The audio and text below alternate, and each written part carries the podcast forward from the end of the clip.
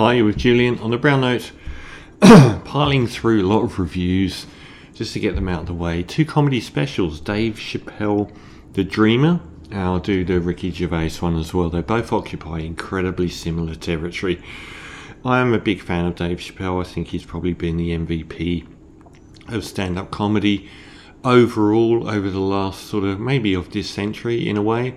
Others have burnt more brightly at times, but I think when it comes down to his ability to tell long form stories that have cogent points and deeper meaning and resonance, as well as combining his own innate charisma and delivery, overall, I think he is probably being the best this century.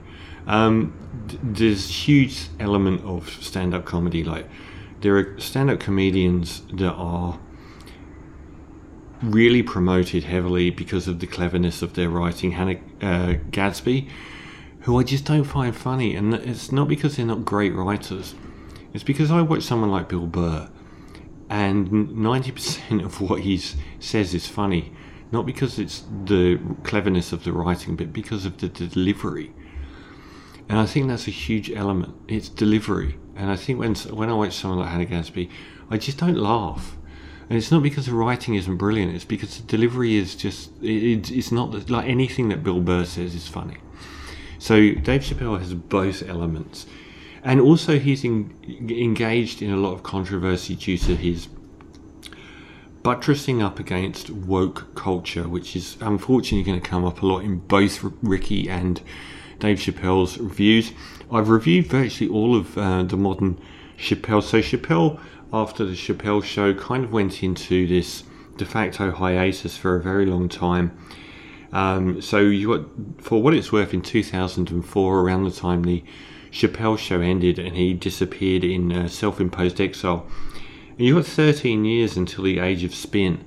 Uh, it's a long gap, and he's emerged as someone that was shortchanged on his sitcom, which is still a brilliant sitcom, which he won't let you watch, but it's still out there, to the Netflix era of him being paid $30 million plus for a gig. It's insanity, like how much money these people get per gig. And I reviewed most of them. So that first year he came back, he did The Age of Spin, Deep in Heart, Texas, Equanimity, and The Bird Revelation. I think I reviewed all of them. Um, I haven't reviewed every single one since, but I did review the closer from 2021, and that was at the peak of his buttressing up against uh, trans rights issues and being called a you know anti-trans person and so on. Um, and I gave that the biggest review of the lot. I thought it was the most important stand-up of the modern era because it engaged fully with soundbite culture and cancel culture in a way that most other comedians, including Ricky Gervais, haven't done very well. He did it so well. He was like dropping one liners that had nothing to do with the long form joke to trigger this response where he would get quoted, and it was a lot going on in it. Um, I said it was the least funny, probably, of all of the modern era stand up specials that he'd done, but it had so much importance. Uh, there was so much really heavy material in there that I liked it the most. It was the most poetic. He's come back with a Dreamer, uh, which has just dropped, and again calls the usual. You know, he's made the obligatory trans jokes here and there, but nowhere near like uh, previous specials. But it does open with the best joke in the whole thing, which is this five minute setup for a trans joke, which is actually the only gold tier material in the whole set. It's very well done, and that's classic Chappelle, where he goes through this rambling story, and then, then there's a kiss off at the end, and that's set me up to believe that this was going to be something special, but it isn't, unfortunately. Um, the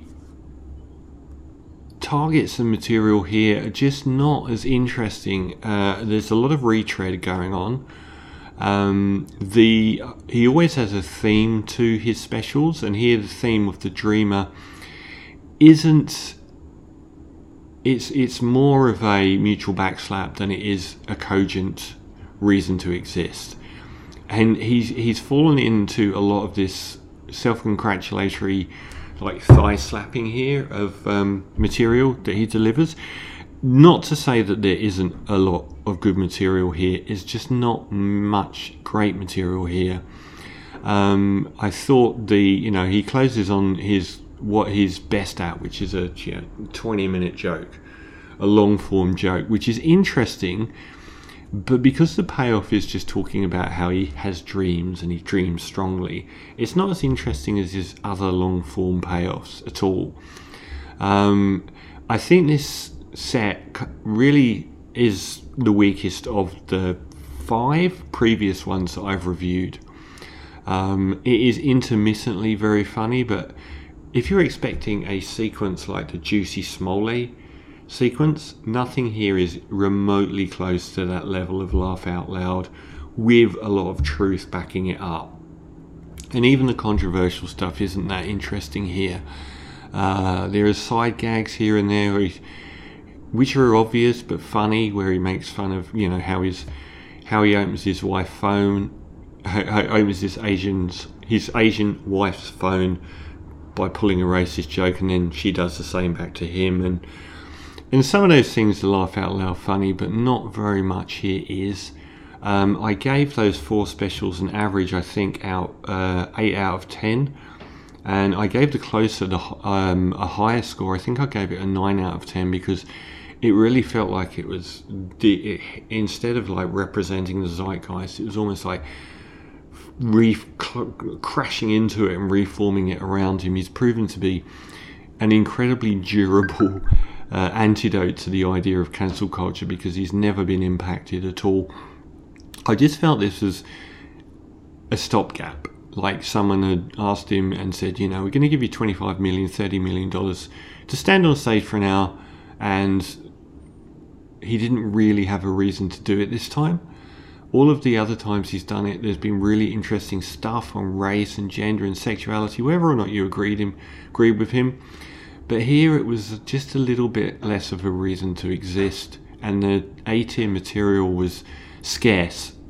Um, so I think, unfortunately, uh, The Dreamer is the weakest of the stand up specials that I've seen since he's made his comeback.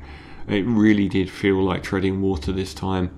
Um, so, overall, unfortunately, I'm going to give it 6 out of 10, which is by far the lowest score